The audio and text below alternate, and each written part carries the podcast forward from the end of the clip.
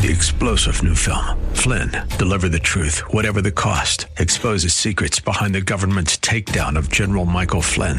Flynn knew what the intel world had been up to. He ordered the first audit of the use of contractors. This set off alarm bells. He told the truth. He was the most dangerous person for Donald Trump to hire. They had to get rid of Flynn. Flynn, deliver the truth, whatever the cost. Available now. Watch it today. Go to salemnow.com. Salemnow.com. This is the Word to Stand On for Life with Pastor Ron Arbaugh. Your word is sharper than any two-edged sword. And it cuts deep into my heart. The Word to Stand On for Life is a radio ministry of Calvary Chapel in San Antonio. A live call in show here to help you answer your questions about the Bible and how to apply the Word to your daily life. For more information on Calvary Chapel, visit our website, calvarysa.com. Get your Bible questions ready and call in now to 210 340 9585. It's The Word to Stand On for Life with Pastor Ron Arbaugh.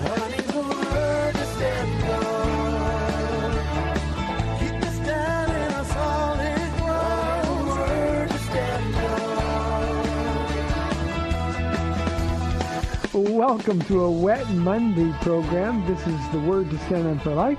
I'm Pastor Ron Arbaugh from Calvary Chapel in San Antonio, Texas, and we're here every weekday at 4 o'clock to take your phone calls and answer your questions. And then, of course, on Thursdays, I have the privilege of having Paula join me for the program.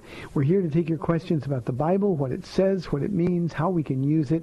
Maybe you're going through something really difficult. Uh, we'll do the best we can. 340-9585 for your live calls and questions. That's 340-9585. You can also call toll free at 877-630-KSLR. That's 630-5757. You can email your questions in by emailing questions at calvarysa.com or you can send them in via our free mobile app.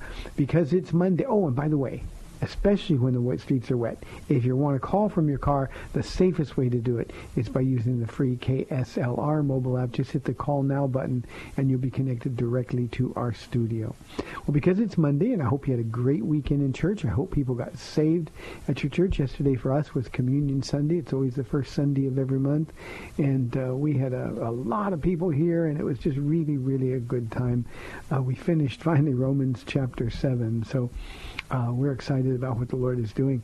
Um, tonight, because it's Monday, we have our Sweet Summer Devotion series, ladies, continuing. Uh, our speaker tonight is Patty Morrow. That's the name you can put on your prayer list.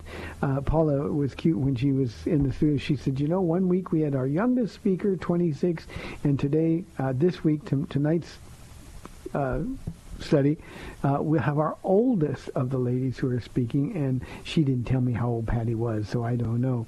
But I love that kind of contrast. Get completely different perspectives, and Patty's story is, um, um, boy, she's been through a lot.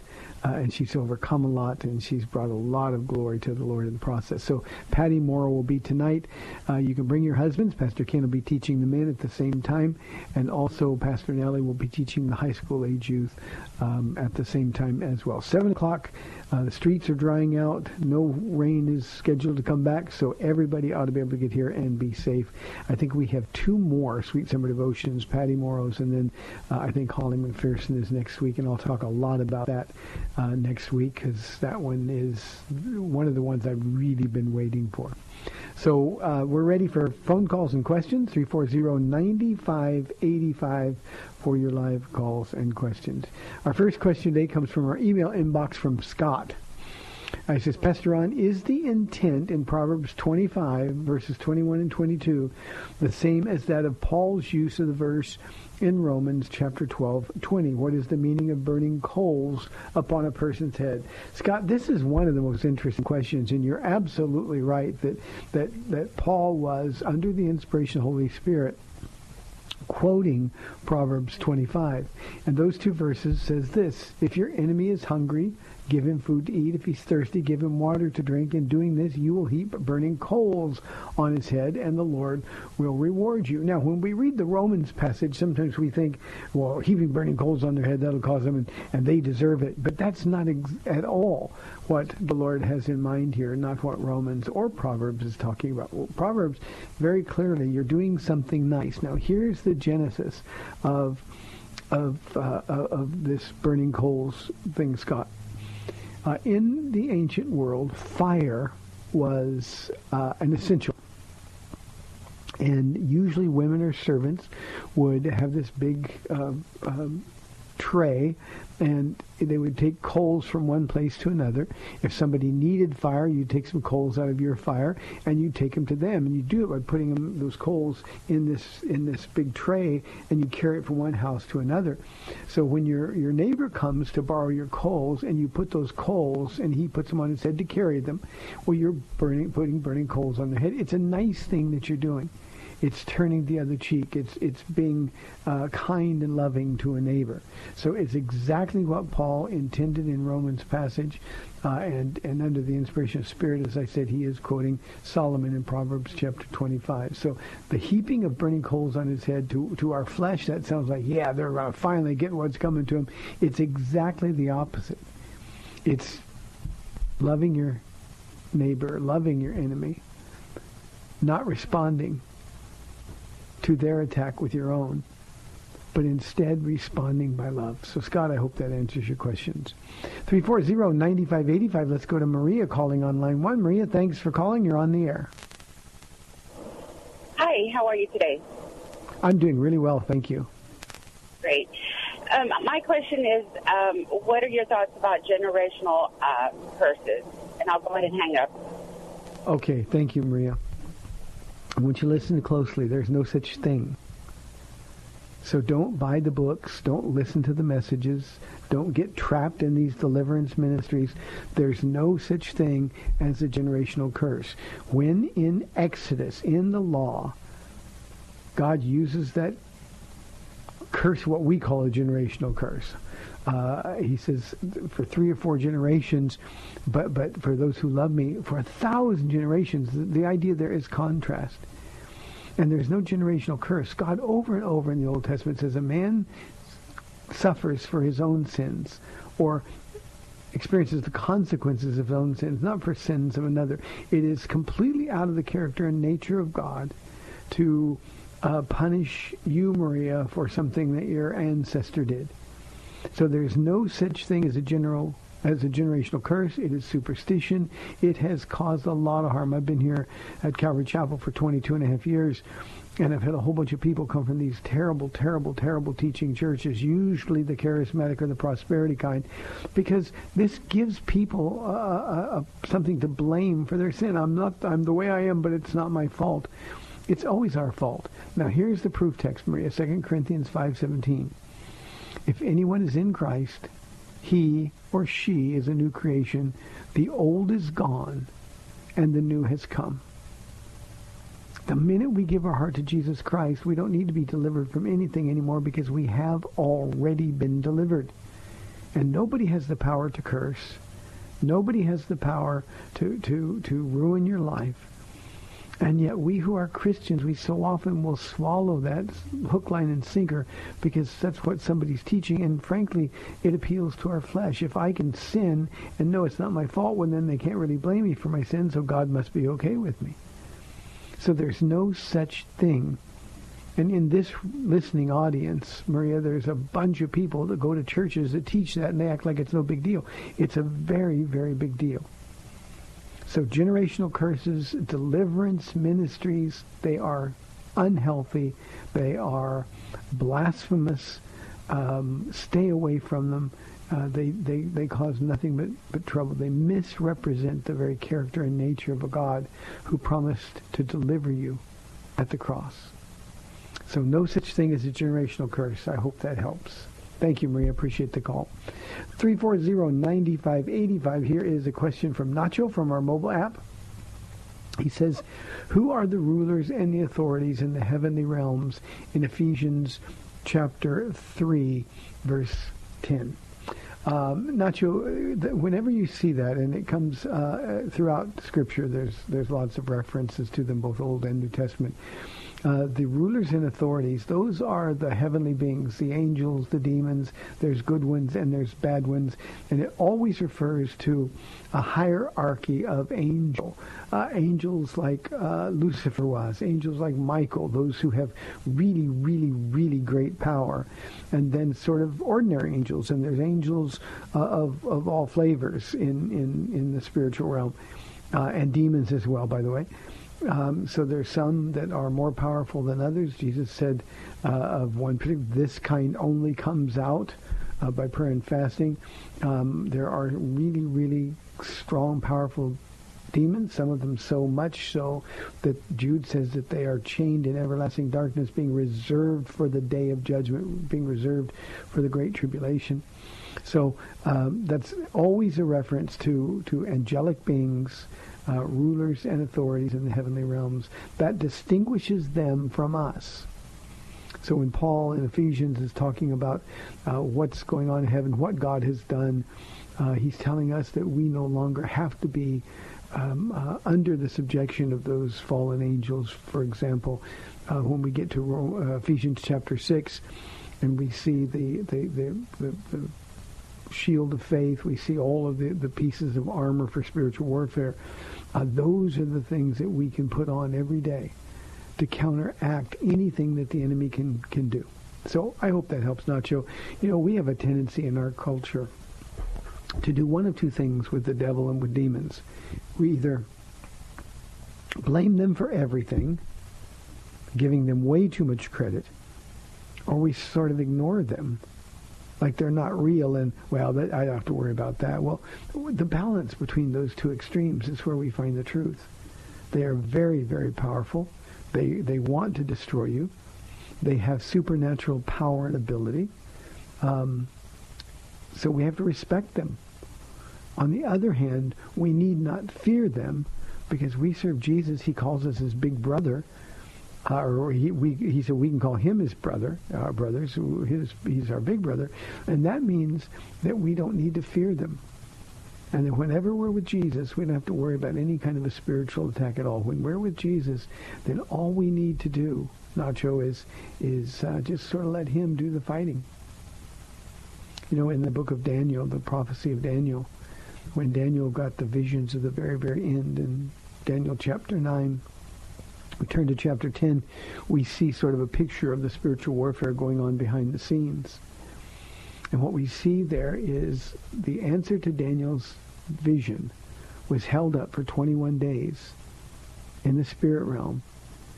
So much so that Michael was dispatched so that the angel sent with the vision, sent with the message could get through. Because that's how powerfully he was being resisted by an even more powerful angel. So I hope that helps, Nacho. Thank you very, very much. Always a re- reference to uh, angelic beings, uh, either the good ones or the fallen ones. Here is a question from Seth. Pastor what did Jesus mean in Luke 14 when he said that we had to hate our mother and father? Now, obviously, uh, Seth, we know that he didn't mean we have to hate him. You know, I can't stand you, mom. I can't stand you, dad. That thing at all. But he's talking here about priorities. He's talking here uh, about value to uh, each of us.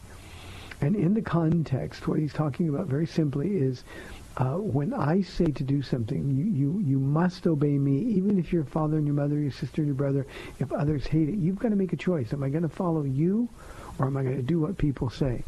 And so it, it's very Jewish in its literature, or, or, or, I'm sorry, in its literary form, and it's sort of a relativism thing. So I love Jesus, and if my mom or my dad tells me that I can't serve him, then by contrast, I have to hate them. In other words, just make a choice. Who are you going to respond to? You're going to respond to mom and dad who draw you away from Jesus, you're going to respond to the word of the Lord that comes to you. You know, in, in Jesus' particular case, um, his family, uh, we know this, we thought he was, they thought he was crazy. Now, this is hard for us to understand because we know of all people, Mary knew who he was. But there was a lot of pressure coming from the family. This is after evidently Joseph uh, was already dead. And the family was going through some difficult times, and now Jesus was getting all of this unwanted attention, neg- negative attention, and causing the family difficulty and James and Jude and the sisters and the brothers, they, they expected that Jesus, as the oldest child, the oldest son, he would take over the role of the father of the house. He's the one who would provide. He's the one who would give direction. Uh, he's the one that they would look to. And now Jesus is all over the place, and he's doing all these miracles, and he's attracting the, the attention of the religious leaders. And in the process, they think he's out of his mind. Literally, the word is crazy. And so they go to take charge of him, we're told. And so when they get to the place where Jesus is speaking and there's these big crowds of people, they send somebody and tell Jesus and his mother and his brother and his sisters are out here. We want to talk to him. And so when that message was delivered to Jesus, Jesus simply said, who are my mother and my brothers and my sisters? And then he would sort of gesture with his arm. And he would say, oh, only these who do the will of my Father. These are my mother and my brothers and my sisters. In other words, they're my focus now. Jesus made the right choice. So he doesn't mean to hate the way we in our culture consider hate. It just means that we love Jesus more and we do what he says, even if we get pressure from family not to do so. Seth, it's a good question, uh, but but this is one of the reasons that, that study the culture um, uh, is really important because we have to be able to make these kinds of references to rightly interpret these kinds of passages. It's so valuable for us, so practical in our time, uh, Seth, because we have families literally divided when their children come to faith in Christ. We have husbands and wives divided when one or the other comes to Christ. Uh, we experience this all the time. People from a Catholic background come to Calvary Chapel, they get saved, and their parents, the family, especially the moms, treat them like they've deserted the faith, like they're dead to me, you know, kind of thing. And and that's a really hard thing. You want your mom to love you, and yet you've broken her heart. And that's when we have this kind of choice. Jesus' word is simply this. Follow me. I'll go get them. But you follow me.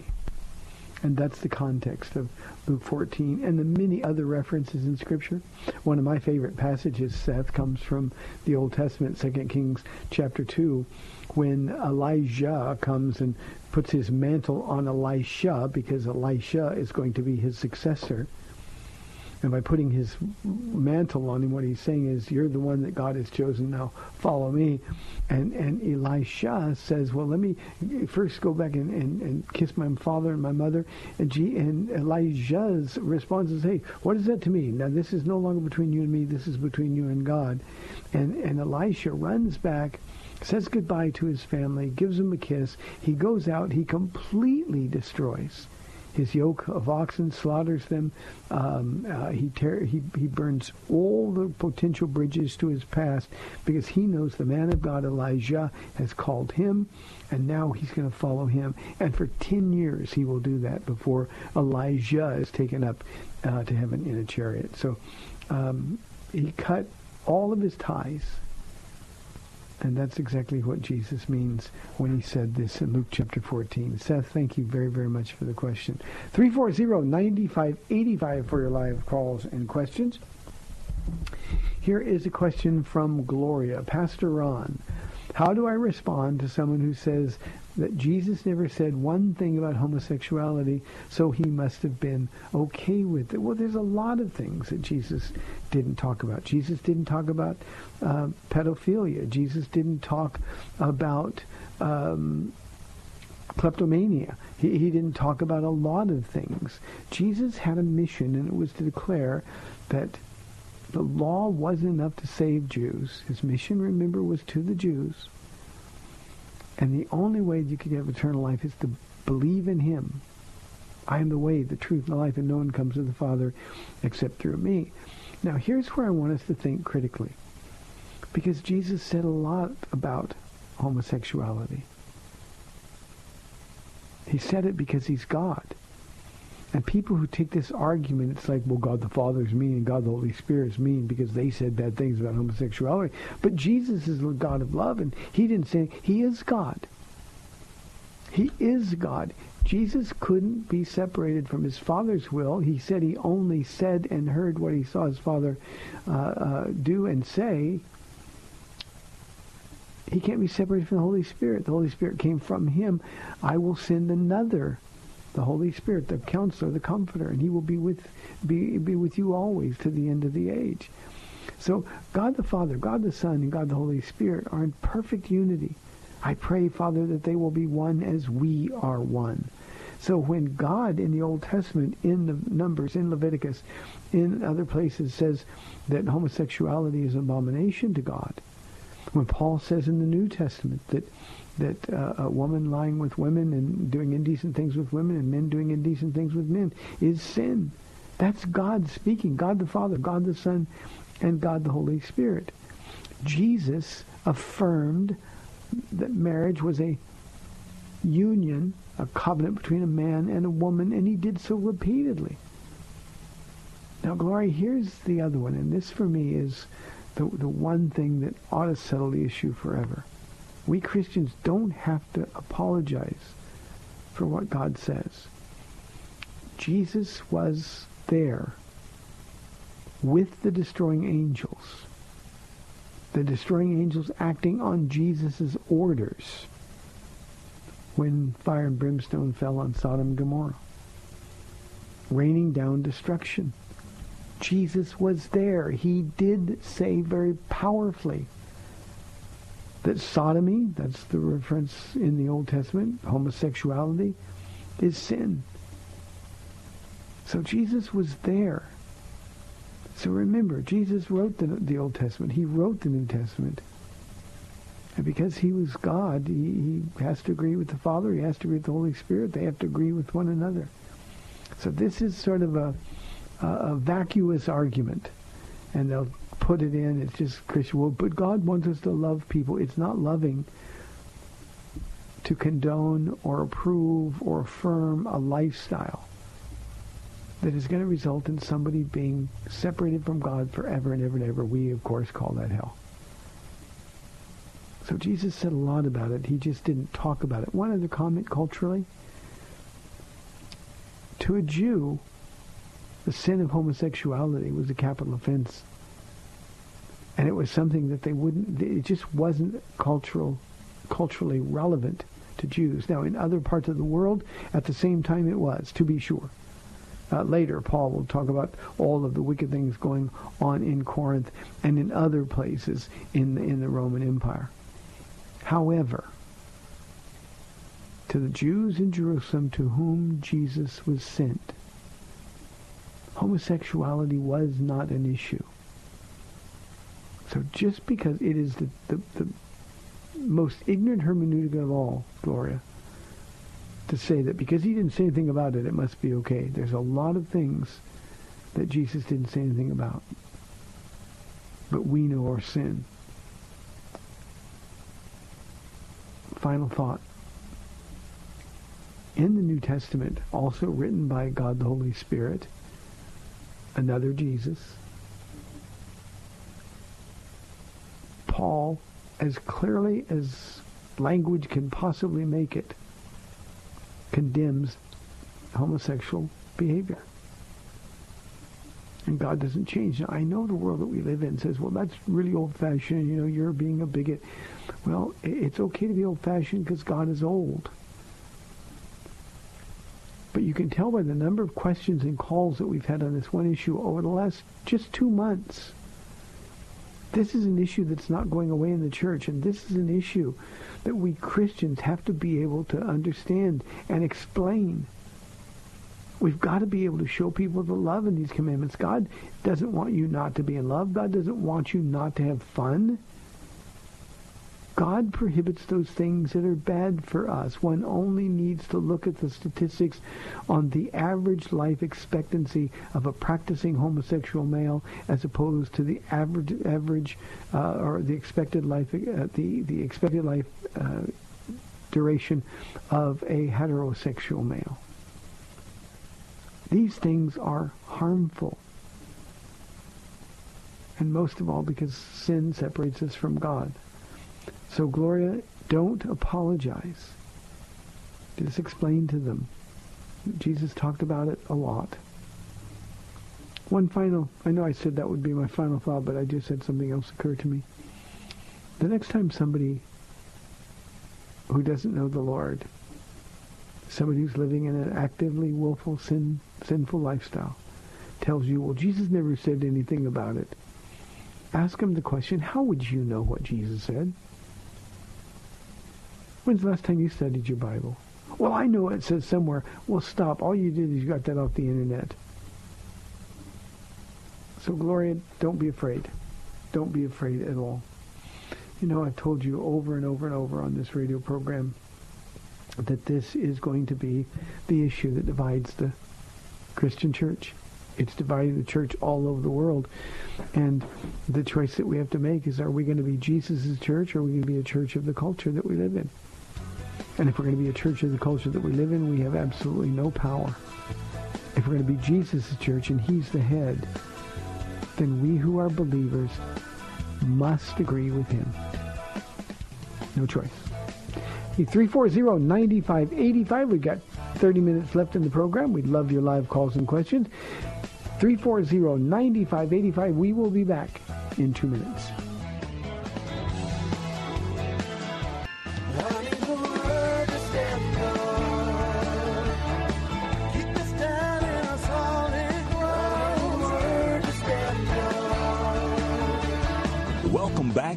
To Stand On for Life. We're taking your calls at 340-9585 or toll free 877-630 KSLR. Now, here's Pastor Ron Arbaugh.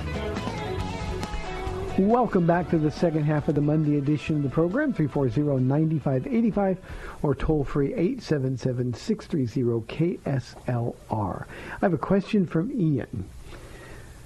Would you allow someone to teach or lead a Bible study in your church if they had ideas that opposed yours? Ideas like old earth or gay marriage. Ian, why would I want to do that? Why in the world would I want to do that? Um, you know, the people that come to Calvary Chapel, and I'm just one pastor, but, but I think I can rightly represent the heart of most pastors. We love our people. I mean, we love them. We don't want to confuse them. Our job isn't to expose them to a myriad of ideas or, or, or different cultural thoughts. Our responsibility is to teach them the Word of God. So why would I have somebody come in my church and they're going to say, well, you know, Adam and Eve weren't really the first people. The, the earth is millions or millions or billions even years old. Why would I do that? When I've taught Genesis twice through already in our years here, and I've stood up there and told the church what it says. Why would I have somebody contaminate the people I love with any kind of an idea that is contrary to what the Bible teaches? So the answer is no, and I, I, don't know if you asked the question in a challenging way. I choose to, to, to hope that you didn't. But why in the world, when we belong to Christ, His church, why would we want to introduce ideas that are really damnable? Now, I, I, want to be clear. I say that, and, and, and the Holy Spirit checks me here. there are people that believe in an old earth who are going to go to heaven. They're just wrong. There are people that don't believe that Adam and Eve were real people, certainly not the first people made directly by the hand of God. And it's possible to, to, to hold that error and still be saved. But I can tell you one thing, if you hold those doctrinal positions, you certainly can't be fruitful for the kingdom of God. You certainly can't really know the heart of God or the character of God. Or maybe it's just that people don't care, Ian, because they don't want to be under the authority of God. Gay marriage is sin. It's a sin unto death if people die in that condition. Believing in an old earth or that Adam and Eve aren't real. Well, those are people that are believing something that infers implicitly that Jesus is a liar. Because he affirmed Adam and Eve. He affirmed the creation story. So again, this is just more indication that too much of our church culture is getting swept up in the world. We're to be separate from the world, apart from it. We're in it. We're to be a light in it. We're to be salt in it. But we're not to agree with the world. And Ian, again, I don't know your motive for asking the question, but here's my heart for you. I, I want you to fall in love with Jesus, but, but it has to be the real Jesus. I want you to learn to take him at his word because he's trustworthy. I want you to choose your relationship with God above your relationship with people in this world. It's time for we who are believers to stand firm and declare the truth of God's word as it's revealed to us, not as it has been twisted and perverted by a culture that simply wants an excuse for their sin. So Ian, the answer to the question is no, I would never allow someone to teach people I love confusing ideas, and certainly not doctrinally wrong ideas. That's why God gives pastors and teachers as a gift to the church. People that want to come in and confuse the church, well, they, they might be a gift from the enemy. 340-9585. Vince wants to know, uh, why did Jesus say to his disciples that some of them would see him coming in his kingdom and glory? They all died and Jesus didn't come. Well, Vince, here's something that we know. Here's a great hermeneutic. When Jesus is speaking, we know he's not lying. So as you're studying your Bible, you look for the obvious explanations. Now, this is an easy one. I tell you the truth, there are some standing here who will see all my glory, to see the kingdom of God in its fullness um, before they before they die, before they pass away. Uh, he was talking to his disciples. He didn't say all of them would see. He said some. And in every instance in your New Testament, in all of the Gospels, that statement is followed immediately by the Mount of Transfiguration transformation. And we know that James and John and Peter were the sum of them who would see God in his glory in his fullness. And they saw him straight away. So the chapter divisions sort of cause us to lose focus of that. But Vince, in every case, remember there were no chapter and verse divisions in the original manuscripts. Man created those in an uninspired way simply to make it easier to find things in the Bible, to catalog things. But in every instance, that's immediately followed by the transfiguration of our Lord. And uh, it was that glorious moment. Uh, so glorious, in fact, that both John and Peter, many, many, many years later, writes about that moment. We were with him on that mountain. They were the some who saw him. Jesus was there with Peter, James, and John. So Vince, that's the answer to your question. Some of them did see them, and that was those three, his inner circle. 340-9585, Jacob says, in Acts chapter 2, everyone spoke in tongues. Does that mean that everyone now should speak in tongues as well? Um, no, and Jacob, in Acts chapter 2, not everyone spoke in tongues. Now, what we have to understand about Acts chapter 2 is that it was a one-time only event. It was the entrance, and what an entrance it was, of the Holy Spirit. Go to Jerusalem and wait for the power from on high, Jesus told them. And so they went and they waited. And after Jesus ascended from heaven, 40 days uh, he'd spent with them, teaching them. Well, 10 days later, on the Jewish feast of Pentecost, they were all gathered together, and the Holy Spirit made his entrance. The sound of a mighty rushing wind Everybody heard the sound of the mighty rushing. Why don't we in charismatic circles expect that that's going to happen every time? They saw cloven tongues of fire sitting over the heads. That was the baptism of the Holy Spirit. And of course, then they all spoke in other tongues. But remember, the crowd didn't speak in tongues. It was just the disciples. And later, when they repented, they would be filled with the Holy Spirit, the crowd. Because you have to repent, you have to accept Jesus Christ as your Lord and Savior before the Spirit can come and live within you.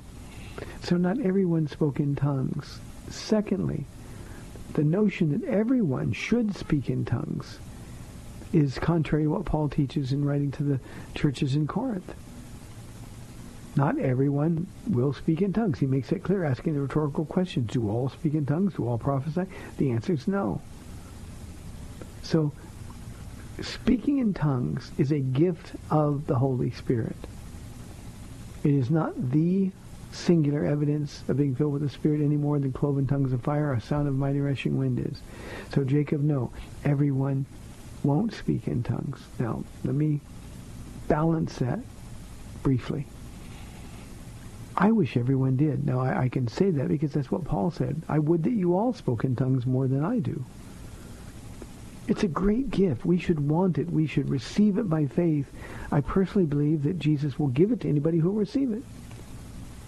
And it's the one gift. It's it's considered the least of the gifts because it's it's not horizontal. It doesn't bless others, but it blesses your relationship with God. It edifies that relationship. It's it's it's you and Jesus in those private moments. It's not for public consumption.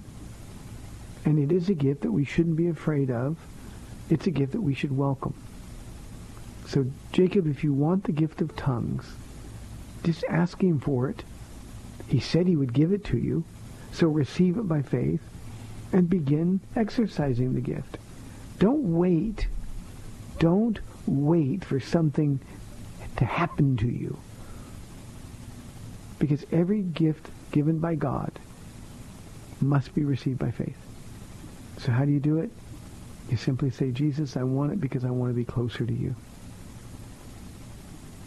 And then you say, because you promised me good gifts, Lord, I'm going to receive it. And then you, I hate to use the word practice, but like with all gifts, especially this one, because there's so much spiritual interference, it seems silly. It doesn't make sense. The enemy will immediately come and tell you, oh, that's not God. That's just you making it up. But it's okay. You can trust the Lord. So, Jacob, I hope that helps. Let's go to Lisa from New Braunfels on line one. Lisa, thanks for calling. You're on the air. Hi, Pastor Ron. Our Lisa. Hi, Lisa. I'm my favorite pastor. How are you? I'm really good now. I'm even better because you said that. Oh, you're sweet. Hey, um, okay, my question for you, I'm going to ask and then I'm going to hang up. And I know you just taught on this on, I think, two Wednesdays ago, but I need deeper understanding. Um, in 1 Samuel 16, in verse 13, when um, Samuel's anointing David and he's pouring the oil on him, and it says, and from that day on, the Spirit of the Lord came upon David in power. I'm so wrestling with what is the difference between that and as New Testament Christians having the Holy Spirit live in us, and specifically related to that passage because it says from that day on, like it never left him. Does that make sense? Yeah, it makes perfect sense. But the, the difference, Lisa, and you and you're going to listen off the air. So thank you yeah, very much I'm for calling. Up, so bye. I love okay. you. thank you. We love you too. Um, the, the difference is is is the word upon. Uh, I know the Old Testament is written in Hebrew, but the Septuagint, which is in Greek, the word upon is the word epi. And I just did a, a, a, what I think was a good study, and I'm not patting myself on the back, believe me. But uh, let, let me let me recommend to all of you with questions about the Holy Spirit to listen to last Friday night's study, the first study in the book of Acts. It's very important that we understand the relationship that we all have with the Holy Spirit. Um, so you go to calvarysa.com and it's there, just the last Friday night study that we did. Uh, in this particular case, um, Samuel anointed him. Um, uh, and it says that day the Spirit of the Lord didn't come in David, but came upon David in power. That doesn't mean that it never left him because we know that there were times when David was impotent in terms of power because of sin in his life. But it just means that the Spirit of God was with David from the very first day he was anointed until the day he died. The Spirit of God was with him so that whatever he needed to do as king of God's people, as the shepherd king, there was the power to do. It doesn't mean that the Spirit of God came in him uh, like like he's in you, Lisa, or like he is in me. David and Moses and all of the Old Testament heroes, uh, heroes, Abraham and all the others, they would have died to exchange places with us. They they wouldn't be able to comprehend the the gift of the Holy Spirit that Paul calls Christ in us, the hope of glory. So their relationship with the Holy Spirit was only uh, an upon experience, and the Spirit would come upon David. Um, we remember the Spirit even came upon Samson. He was able to kill a thousand Philistines with a, with the, the, the jaw of a donkey. So the Spirit of God came upon those called by God to do these special things. And certainly uh, we know, we studied uh, uh, last Wednesday night, and we're going to finish it this uh, Wednesday night, uh, David uh, killing Goliath. That was the Spirit of God that came upon David. It was the Spirit of God that guided that rock into the, the, the forehead of the giant. So the Spirit of God came upon David in power, and that Spirit was always there when David needed the power of God. Now, like any person who sins, you break fellowship with God. But unlike you and me, Lisa, um, David didn't have the power that he would never leave you or forsake you. So the fact that from that day on the Spirit of the Lord came upon David in power, don't infer that the Spirit never left him. We, we saw it with Saul just before that. The Spirit of God came upon him in power. He did marvelous things. But then the Spirit departed from him because of his sin. David's sin was not willful sin. David made some horrible choices. Uh, D- David was a, a, a, fleshy man, just like we're all fleshy humans. Uh, but but David was also the best repenter in the history of the world, at least from my perspective, uh, and that's because he loved God. But the relationship with the Spirit of God in the Old Testament and in the New Testament is is is an infinite distance. They had a distant relationship, and the Spirit of God would come on them in power. But for you and for me, not only does he come upon us in power, triggered by our obedience, but he comes first within us. And he's promised, of course, never to leave us or forsake us. So, Lisa, I hope that answers your question. If I messed up and didn't give you the right information, ask me Wednesday night. God bless you. Thank you. 340-9585 for your live calls, uh, questions and calls. Uh, I, I, was just reminded that Matthew called with just a couple of minutes left in the program last Friday, and I told him I would address uh, his question uh, at, on our show today. I told him I'd do it at the beginning, so Matthew, I apologize, I forgot, but I was just reminded, so I hope you're listening. And your question was about predestination, and are there people that God doesn't choose because he knows what they're going to do? Uh, and the answer is God never chooses anybody for hell. But you're right in the sense that there are people that God doesn't choose for heaven because he knows they won't believe. Now, twice in Scripture we're told in Romans chapter 8, verse 29, and 1 Peter chapter 1, uh, verses 1 and going on into 2, uh, we're told that God's basis of his choice, choice is foreknowledge. So God knows those who are going to choose him back. And what I tried to say very quickly on Friday at the end of the program was Romans 8.29 is so special, so personal for me. Because what it means is that God, because of his foreknowledge, knew that this jerk was going to choose him in February of 1991. So all of the awful, evil, wicked things I did before February of 1991, uh, all of the times I blasphemed God and misused him, all the times I treated people horribly, people that God loved, um, you know what? None of those things ever caused God to change his mind. Why? Because his foreknowledge knew that I was going to choose him. And that means he set his love upon me, Matthew. He set his love upon me and refused to take it back. That's only God who can love like that. And so God chooses those who are coming to heaven based on his foreknowledge. There's no other basis given in Scripture for God's choice. We go all the way back to Exodus chapter 3:19 when God was sending Moses to Pharaoh, "Let my people go." Tell him, "Let my people go." But verse 19 in chapter 3 says, "But I know foreknowledge, but I know he will not let them go unless a mighty hand compels him." So God was simply saying, "I'll be that mighty hand." And I'll compel him to do what I'm going to do through the, the, the, the judgments that I'm going to cause to fall upon Egypt. So it's always his foreknowledge, and there's a lot of speculation, there's a lot of, of systematic theology that misses this point. There is no other biblical choice, or basis for choice, rather, that's given for predestination. And predestination or election, the terms are interchangeable, is always and only spoken of in terms of salvation, never, Matthew, in terms of people going to hell and spending eternity separated from God. God gives everybody the choice. Does he in his sovereignty know who's going to choose him? Yes. But that doesn't mean he keeps others from choosing him because they're not chosen.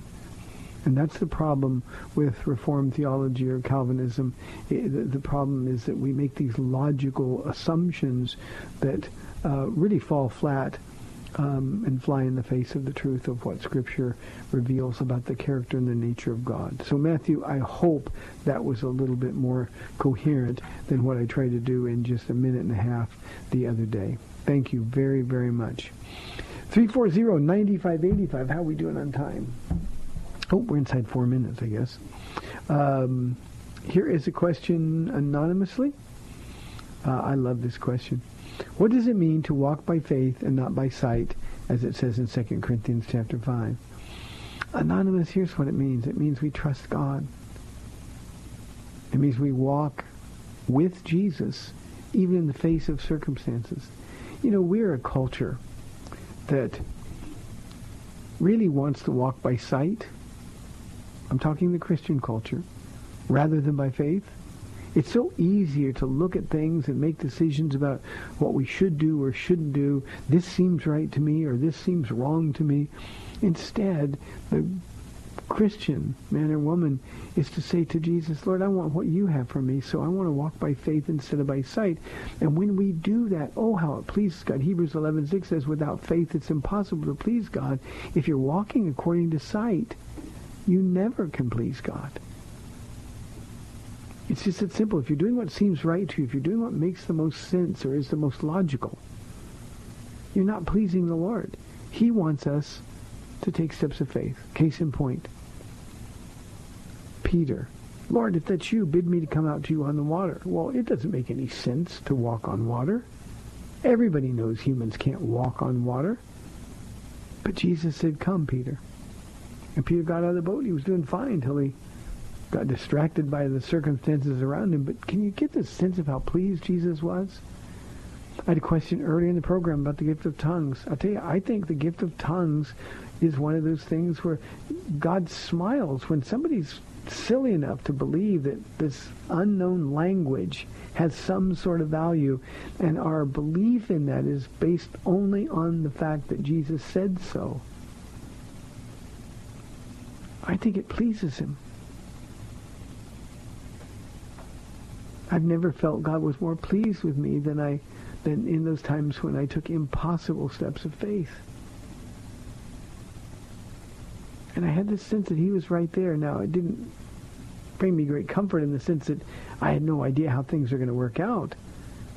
But you see, when we take these steps of faith, walking by faith instead of by sight, Anonymous, what we experience is that smile of God in a very practical way. And though I was terrified, I still live every day terrified. If you ask anybody who comes to this church, I say that a lot.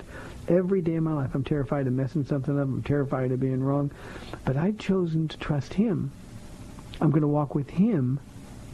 And in the process, he's taken us to these places and done things with us and through us that we would have missed out on had we only walked according to reason.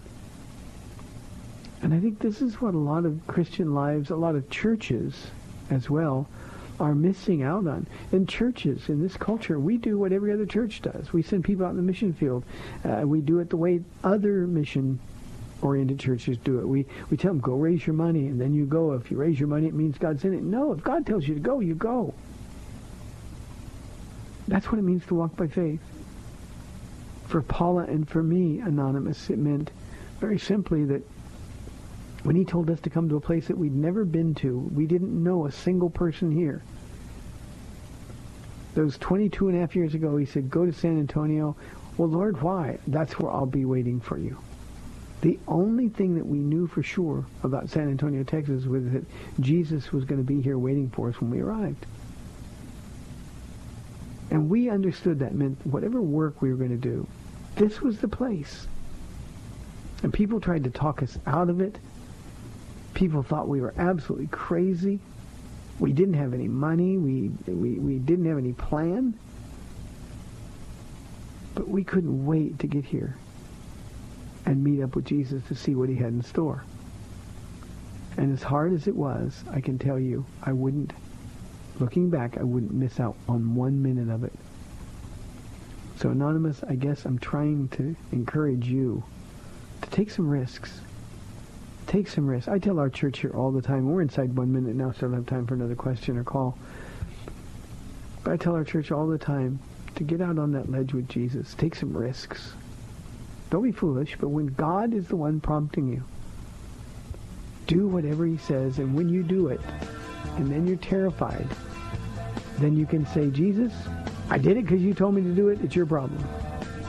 And that's the only thing that's kept me both sane and alive for the 22 and a half years that we've been here.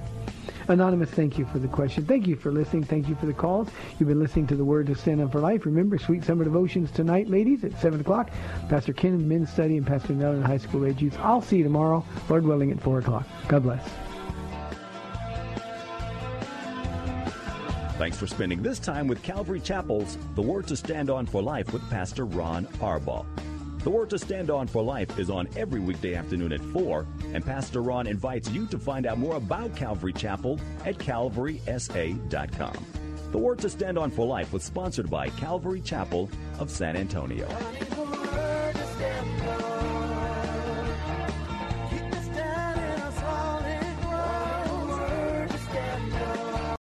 Three star general Michael J. Flynn, head of the Pentagon Intelligence Agency, knew all the government's dirty secrets. He was one of the most respected generals in the military. Flynn knew what the intel world had been up to. He understood its funding. He ordered the first audit of the use of contractors. This set off alarm bells. The explosive new documentary, Flynn, Deliver the Truth, Whatever the Cost, uncovers the facts behind this scandal. Flynn told the truth. He was the most dangerous person for Donald Trump to hire. I find out the worst enemy that I'm going to face in my life is right here in America. They took my assessment and they wanted me to change it. And I was like, I'm not changing it. They had to get rid of Flynn. With in depth interviews, archival footage, and never before seen personal records of the man behind the headlines. I just felt like I was drowning. Flynn, deliver the truth, whatever the cost. Available now. Watch it today. Go to salemnow.com. Salemnow.com.